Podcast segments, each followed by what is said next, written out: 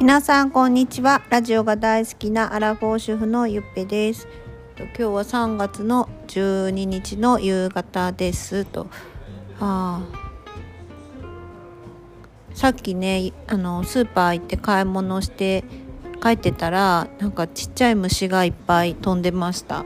なんか子供の頃脳食い虫とか脳みそ食い虫とか言ってたやつ。なんかめっちゃ集団でブワーって顔とかに直撃してくるやつ。でもうすごいね暖かくなったからねなんか人間も活動しやすくなったけどああ虫もなんかね活動してんだなと思って虫も人間も一緒だなって思いました。はい。ね今日ねなんとね目標にしてるね5時半までにお風呂に入るっていうのがねもうね過ぎちゃったんだけどできてなくてなんかまあ今日いいかなって自分に甘くなってる感じです。でも家事がねめちゃくちゃ溜まっててもうどうしていいか分かんないぐらいまあやれば終わるんだけどちょっとパニック状態なので収録してみました。はい。でねなんかね下の子がチョコバナナ食べたいって言うからチョコレート板チョコをね湯煎で溶かしてるんだけど全然溶けなくてえー、なんかね5分ぐらい経つのにまだね溶けてないの。こんなにかかるの湯煎とかなんかチョコレート溶かすのって。で今思っております。はい。でねそうお茶の話しよっかなっていうか何？嗜好品？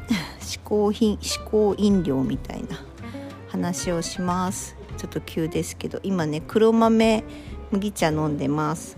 でこれ美味しいんですよね。なんか黒豆茶よりもちょっと麦茶が入ってる分お安くて。でも豆の風味もあります。ねなんか私カフェインをあんまり家取らないようにしてるから。でもまあ味変。なんか水ばっかりじゃつまんないんで。こういろんなお茶をね味変するために飲んでます。その黒豆麦茶の他もルイボスティーとかごぼう茶。